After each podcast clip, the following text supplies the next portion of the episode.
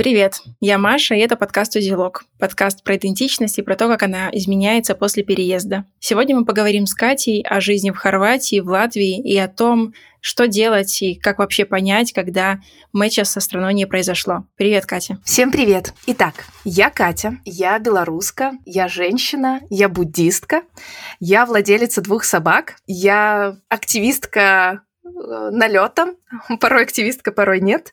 И я организатор ивентов в IT. Расскажи о переезде в Хорватию. Как это было? Э, в шестнадцатом году я нашла программу, это Erasmus Plus программа, доступная для всех э, студентов, молодых людей до 30 лет. И мне показалось, что это программа мечты, потому что нужно было поехать в Хорватию, в Загреб, в столицу, и организовывать образовательные ивенты в течение года, Европейский Союз э, давал на это грант, чтобы мне покрыть там проживание, питание, просто годовую мою жизнь в Хорватии. Мне очень хотелось, и я поехала. Увы, по приезду э, все было не так мечтательно и совсем не так, как я представляла. У меня, пожалуй, не случился матч со страной или у страны со мной. Еще перед самой поездкой я, конечно же, начала смотреть фотографии Загреба, изучать культуру и увидела, что в самом Загребе находится э, 1200, по-моему, кофеин. Ну, это был... Я трепетала, потому что я очень люблю кофе, я очень люблю эту кофейную культуру, сидеть пить капучино. И первое, что я обратила внимание, когда приехала, что то, как я подразумеваю кофейни, и то, что является кофейней в Хорватии, это очень разное. Там не слышали про обжарку кофе, про альтернативный кофе. Кофейней считается любая забегаловка, в которой ну вот, можно остановиться, выпить кофе э, и покурить. Для меня это был таким первым звоночком, что что-то не то.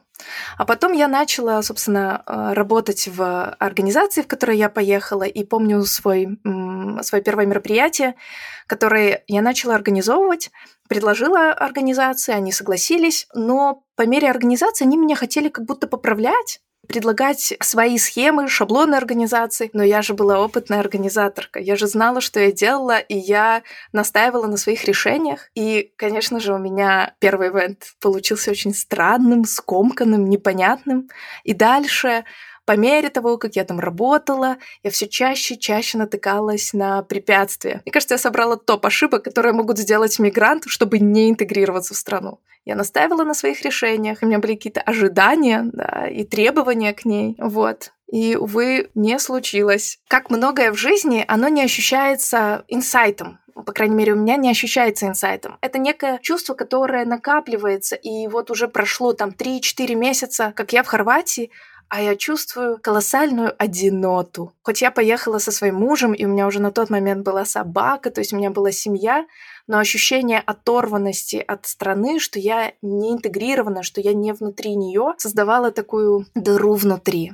И, но меня очень поддерживала природа. Способ жить в этой стране — это для меня стали гуляния по природе, потому что каждый день, выходя из своего дома в Хорватии, я смотрела вокруг и думала, господи, как красиво, как хорошо и как красиво. Я бесконечно-бесконечно гуляла, находя в этом смысл. Когда не получается такая социальная жизнь, что-то не складывается, то вот такая жизнь за руку с природой легче переживалась. А было ли что-то, что поддерживало и нравилось тебе? К разговору о том, что меня поддерживало, пожалуй, больше всего это природа. Когда я выходила каждый день на улицу, правда, не было ни одного дня, чтобы я это не подумала, каждый день выходила и думала, господи, как красиво. Природы очень много. Город, он как бы интегрирован в нее. То есть легко на улице можно встретить а, лисицы, это, по, ну, это по-хорватски леса, оленя, какого-то енота. Ну, в общем, такое ощущение близости рядом с природой, оно очень поддерживало. И несмотря на то, что у меня несколько как бы скрипя шла социальная жизнь, личное в одиночестве такое пребывание, оно было даже порой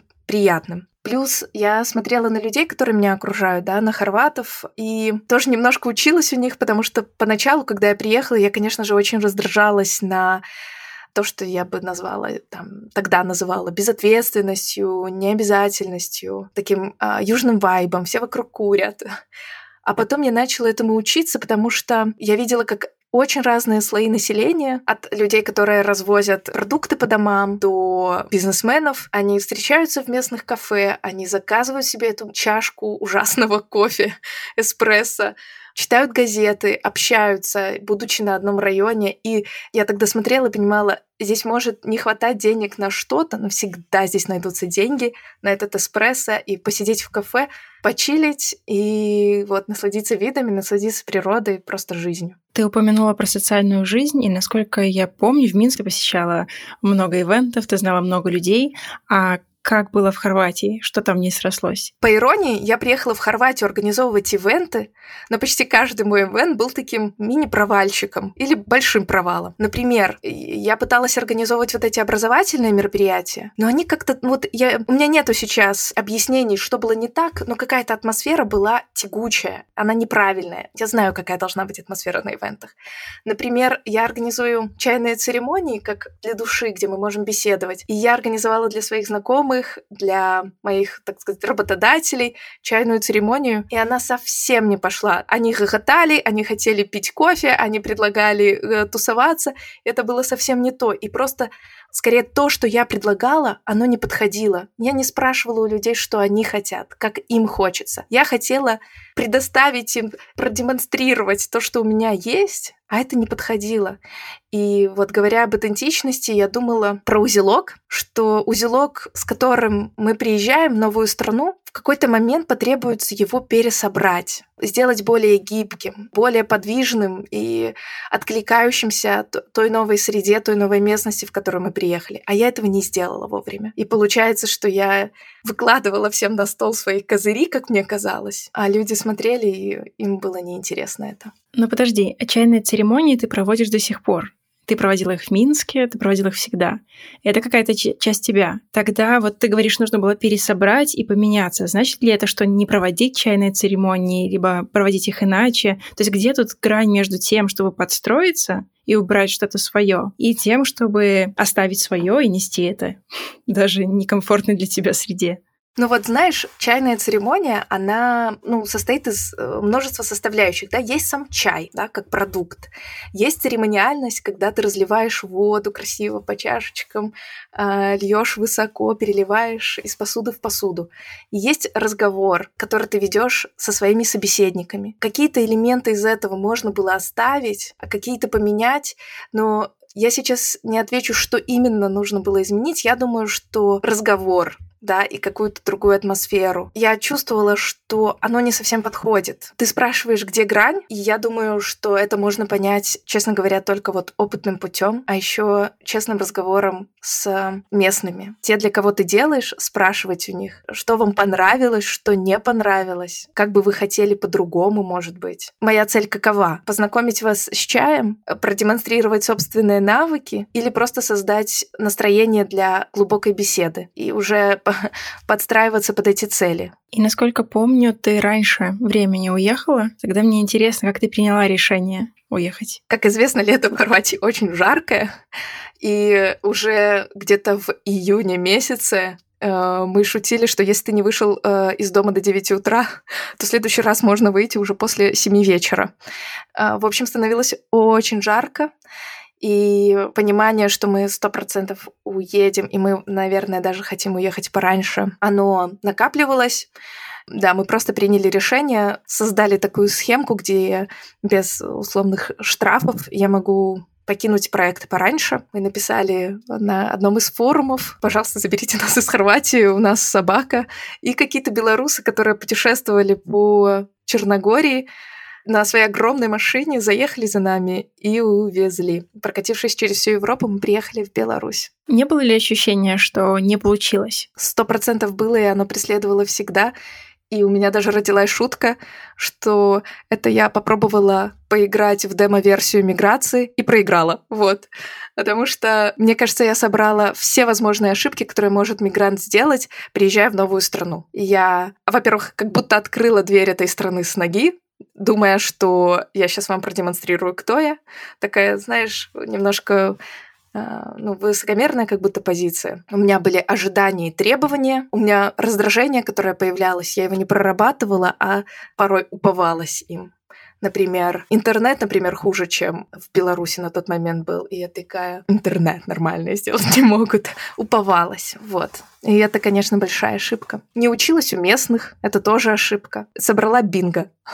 И проиграла. В прошлом году вы переехали в Латвию, и я знаю, что это не первая попытка. Но в отличие от Хорватии, по-моему, даже первая попытка в Латвии была удачной да, для тебя. И вот если сравнивать э, твои проявления идентичности, организатор мероприятий, владелица двух собак, около айтишница и прочее, как ты себя там чувствуешь? В чем разница? Мне хочется да, официально заявляю сказать, я в Латвии очень счастлива.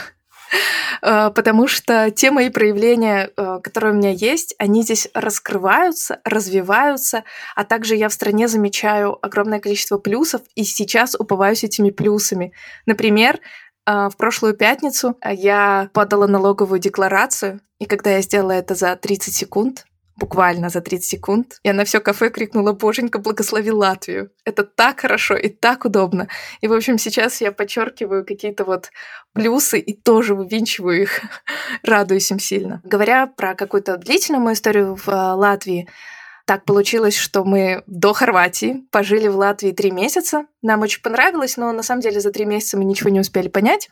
Уже было время ехать не на проект. Вернулись мы в начале 2022 года, и я хочу поделиться, как раскрылись вот здесь мои эти идентичности, как, как они здесь раскрываются, развиваются, и какую новую для себя идентичность я приобрела. Например, я сказала, что я а, буддистка, мне важно иметь какое-то место, где будут единомышленники, да, какой-то буддийский центр, и здесь он есть, и их даже несколько, и есть для латвийцев, да, есть для русскоязычных людей, и моя душа поет от того, что есть место, куда можно прийти, и там есть учителя, в общем, я очень радуюсь этому, и я чувствую, как эта идентичность моя растет. Например, как э, владелица двух собак. Сейчас все собачники меня поймут, когда ты приезжаешь в новую страну, первым делом, что ты выучиваешь, это слова, которые обозначают, какой у вас хороший пес, какие собаки красивые, можно я их потрогаю, поглажу. И это очень поддерживает, потому что э, ты выгуливаешь собак, ты встречаешься с местными, они рассказывают тебе о своих проблемах, ты им о своих, вы перетираете. И потихонечку это правда. Э, учится язык, по крайней мере, слова погладить собаки, две красивые, приятные. Морда, я, я знаю. Вот. Говоря о чайных церемониях, вот я рассказывала, как я их проводила в Хорватии, а в Латвии так получилось, что мы приехали, и через 10 дней началась война, и почитав какое-то количество статей о том, как лучше всего помогать беженцам. А, я прочла о том, что типа создание безопасной, доброй атмосферы для них — это, пожалуй, одно из самых важных вещей. И я подумала, почему бы мне не организовать чайные церемонии для них, вот то, как я умею. И у меня, ну, на первую чайную церемонию пришло много людей, и она получилась. И тоже про отклик от страны. Я только сделала анонс о том, что я буду проводить чайную церемонию. Во-первых, чайная студия, в которой я была, они очень благодарили, они радовались, они приглашали приходить еще, и э, был разговор о том, что, возможно, делать это бесплатно, что они дадут помещение бесплатно. Я в первый раз сама заплатила за все. Потом мне написала владелица другой студии, пригласила делать бесплатно. Украинцы как-то начали приглашать в свои центры проводить. И вот оно откликнулось, и оно заработало, и оно только развивается. И я, когда есть настроение, порой делаю анонсы, и приходят э, разные люди, и, как мне пока кажется, немного получается. Получается именно то, как э, я себе это представляю. Интересный разговор, какая атмосфера и возможность просто тихо выдохнуть, подумать, пообщаться. Можно я расскажу про идентичность, которую я новую приобрела, которую про себя бы никогда не подумала? Я теперь спортсменка. Я игрок в падл. Если вы не знаете, что такое падл, но в вашей стране это есть, обязательно сходите. Как говорят в соседнем подкасте, это лучшая игра в мире. Уже зная об ошибках мигрантов, я постаралась их в Латвии не допускать. Я зашла в местную группу и начала следить за какими-то анонсами, за тем, как э, люди здесь живут, и увидела один из анонсов о том, что вот есть такая игра, она называется «Падл», и девушка, которая рекомендовала в нее поиграть, она, по крайней мере, по моей памяти, она так и подчеркнула, что находясь в Риге, это одно из э, классных времяпрепровождений а, местных, э, иностранцев, всех.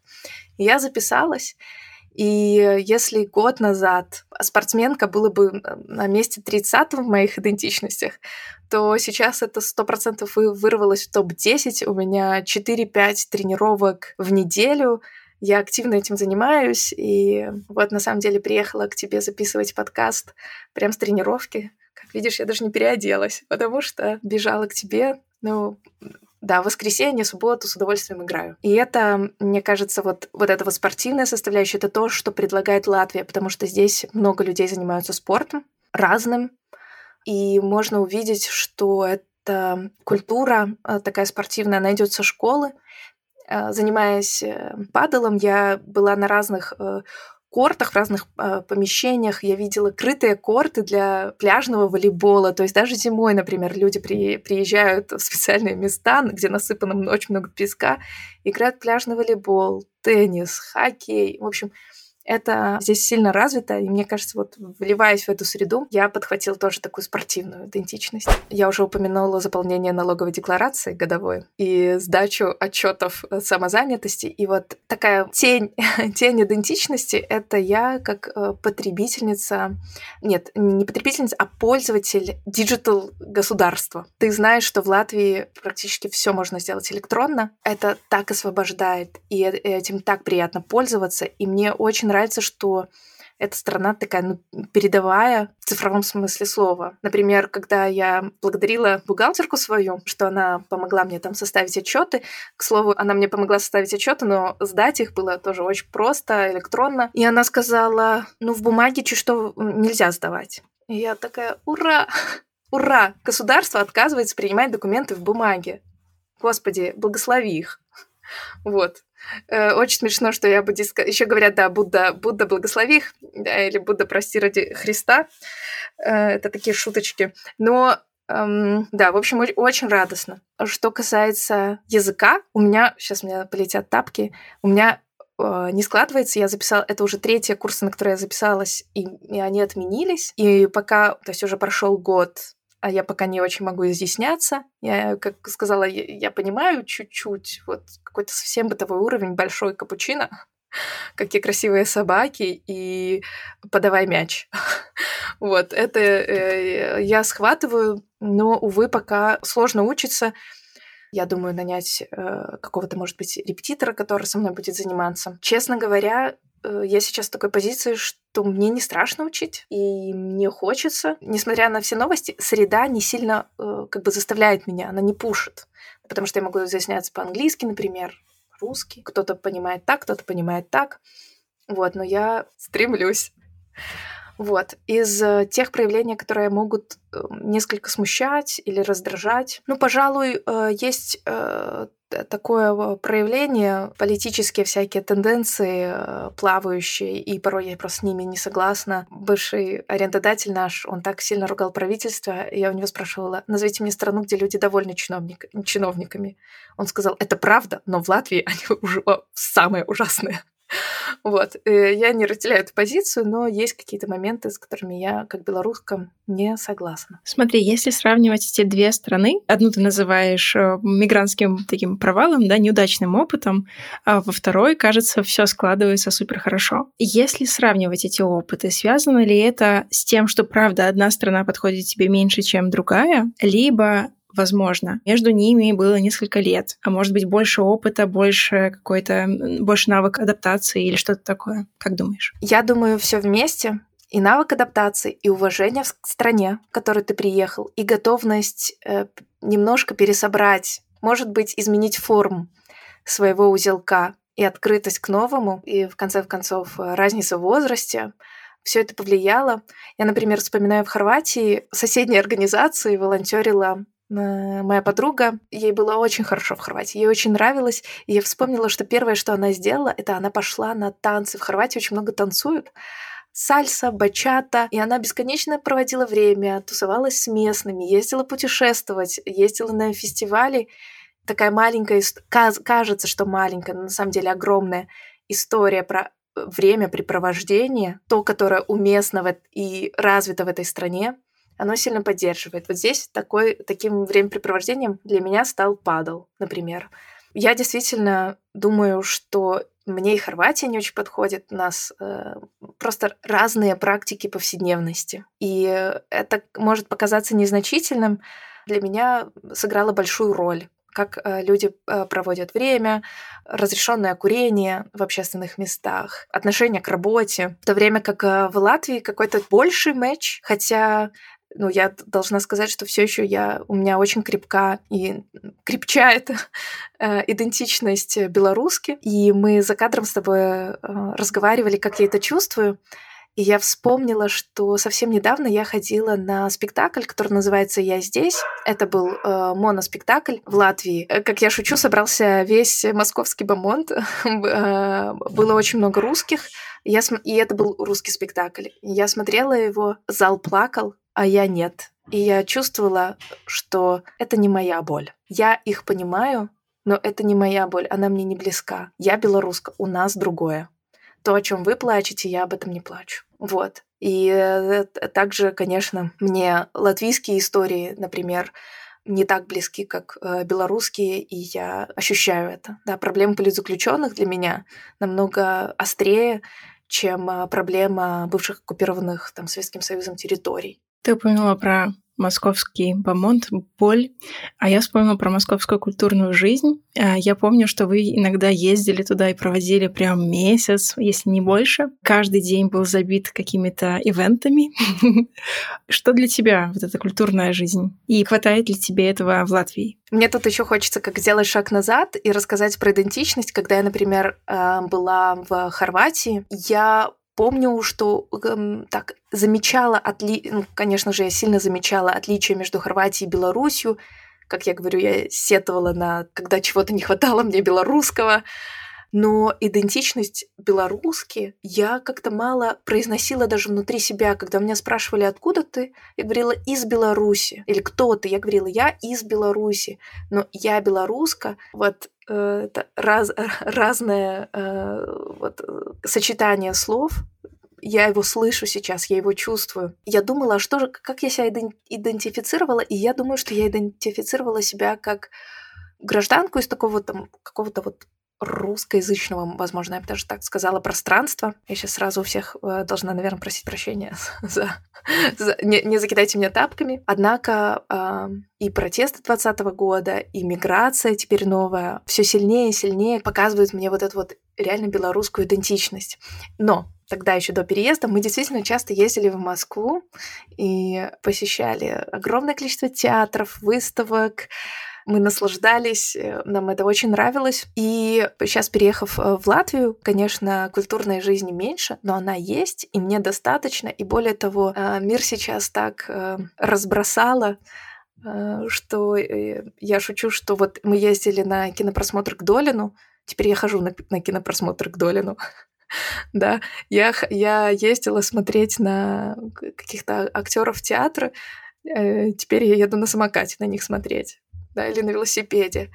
Вот. Поэтому мне хватает какие-то разные инициативы и белорусские, и э, российские, и украинские, и латвийские. А, и это разнообразие мне вполне достаточно. И у меня же есть падл. Ты упомянула белорусскую идентичность. Это одна из моих таких прям любимых тем. Не могу не спросить, что для тебя это? Что там внутри? Внутри э, человек с чувством собственного достоинства и с принятием тех выборов, которые сделал его народ. Для меня очень важной характеристикой э, вот наш ненасильственный протест, который был в 2020 году, отказ от насилия и готовность ну, принять поражение, но не идти в насилие, вот это одна из главных черт белоруса солидарность. Тот, в круг, в котором я нахожусь, там достаточно большое движение в поддержку политзаключенных. Пишутся письма, об этом говорят, печатаются майки, делаются сайты. А, вот. И эта солидарность, мне кажется, тоже одна из э, черт белоруса. Законопослушность, конечно же, а, и готовность донести мусор до урны, которых в Латвии, в Ри, по крайней мере в Риге, Маша, ты замечаешь, их нет. Их очень-очень мало. Мой белорус протестует. И хочется сказать, ну, ну, друзья, ну, давайте как-то соберемся и сделаем, вот, чтобы, чтобы были урны. Законопослушность, воспитанность и такая вежливость, очень высокого уровня вежливость. Маша, видела ли ты американское исследование про то, дети каких наций достигают наибольшего успеха, в данном смысле экономического успеха в Америке? Как ты думаешь, кто на первом месте? Я видела это исследование у тебя на Фейсбуке. Белорусы. Я знаю, что ты белорусы, да. Расскажи об этом, как думаешь, почему? Это потрясающе. То есть для слушателей, э, если кто не видел это исследование, я обязательно сброшу Маше картинку, чтобы вы на нее посмотрели. Но ирония в том, что дети белорусов на первом месте по экономической состоятельности в Америке. То есть их родители — это мигранты в первом поколении, дети во втором, и э, они успешны. На втором месте китайцы. Почему так? Мне кажется, это вот про нашу способность адаптироваться и про ну, готовность быть открытым к новому, и я не вижу в этом ничего плохого. Порой э, слышны голоса тех, кто требует э, более высокой национальной идентичности. А мне кажется, вот наша идентичность э, в, этом, в, этом, в этой способности пересобрать узелок, интегрироваться в новую среду, и она тоже очень важна, и она классная. Ну, по крайней мере, она помогает людям. Вот. Знаете, это даже вот, если оцен... не оценивать хорошо-плохо, но она полезная она полезная в таких ситуациях. Если возвращаться к вопросу о том, что матч со страной может не случиться. Я хотела порассуждать с тобой о том, в какой момент это можно следить. Очень много материалов есть на тему того, какие стадии адаптации бывают. Чаще всего это такой первая стадия медового месяца или туризма, вторая неминуемая стадия разочарования, когда становится тяжело, потом стадия восстановления и ассимиляции. Что бы ты могла порекомендовать ребятам, которые сейчас находятся в стадии кризиса, либо вот этого восстановления, которые думают о том, чтобы уехать из страны, в которую они уже переехали? Не хотелось бы никому давать советы, потому что у всех эти стадии проходят по-разному. Я слышала про цифру в три года, да, что пережив три года, можно уже более-менее как-то себя почувствовать лучше. Мне кажется, когда нету этого матча, то можно еще раз взглянуть на карту. Например, вот я достаточно социальный человек, и возможность говорить э, на английском, например, до того, как я выучу местный язык, ну, мне сверхценно. Мне, мне хочется быть в обществе. И когда я вижу, что ну, мигрантам же, как правило, реально сложно с местными строить близкие отношения, становиться истинно друзьями. И когда я вижу, что это не случается, для меня это такой вот первый колокольчик. Хотя сейчас во многих странах есть уже большие диаспоры, и можно найти себе друзей. Мне кажется, это важная история. И потом я бы отличала состояние «мне тяжело» от состояния «мне не нравится», «я недоволен», «мне не подходит». Потому что тяжело — это вопрос ресурсов, которые у нас сейчас есть. И, конечно, миграция отбирает много сил. На восстановление уходят годы, да, чтобы действительно выйти на тот же уровень, какой был на родине. А мне не нравится, мне не подходит. Вот это иная формулировка, которая мне сигнализирует уже у ну, несовпадений по ценностям. Плюс, как человек, который проиграл эту игру в первый раз, я очень не рекомендую. Топ рекомендаций, чего делать не стоит. Первое — это ругать место, в котором ты находишься, и уповаться этим, горевать, и уповаться горестью, быть жертвой о том, о чем ты потерял. Шаг номер один. Шаг номер два — думать, что ты знаешь что-то лучше, чем местные, и что ты сейчас их всех научишь. Вот Пожалуйста, следуйте. Шаг э, номер три — требовать от страны, чтобы она была какой-то. Вот эти три шага, и вы сто процентов будете в провале. Ну и, и какой-то общий знаменатель под этим, типа неуважение. Вот, мне очень кажется важным уважать то место, в которое ты приехал, и даже если бесит ужонт, э, отваливающийся Wi-Fi где-то на юге Европы, ну, не, не зацикливаться, не, не, не сетовать. А есть ли у тебя какой-то слоган, который помогает тебе вот адаптироваться в Латвии, получать удовольствие? Это не столько слоган, сколько вопрос, который у меня есть в моем кармашке, и э, он звучит так. Почему ты решил, что меняться плохо? Почему ты решила, что меняться плохо? И э, такой вопрос родился у меня однажды в ссоре с мужем, и я ему сказала, ты хочешь, чтобы я изменилась? Он сказал, почему ты решила, что меняться это плохо? И в, тот, в том контексте, конечно, это спорная ситуация, но я, опешив, я взяла себе это на вооружение. А почему ты решила, что меняться плохо? И мне кажется, вот э, в новой среде, которая сто процентов будет требовать изменений, сто процентов. Почему это плохо? Как буддистка еще скажу, что цепляется за идентичность. Это путь в никуда. Потому что она сто процентов будет меняться. Спасибо, Катя. А слушателям я напоминаю, что если у вас есть друзья, которые переехали и которым могут быть интересны темы, которые мы обсуждаем, пожалуйста, делитесь ссылкой на этот подкаст и ставьте оценки в приложении, в котором вы его слушаете. Спасибо. Пока.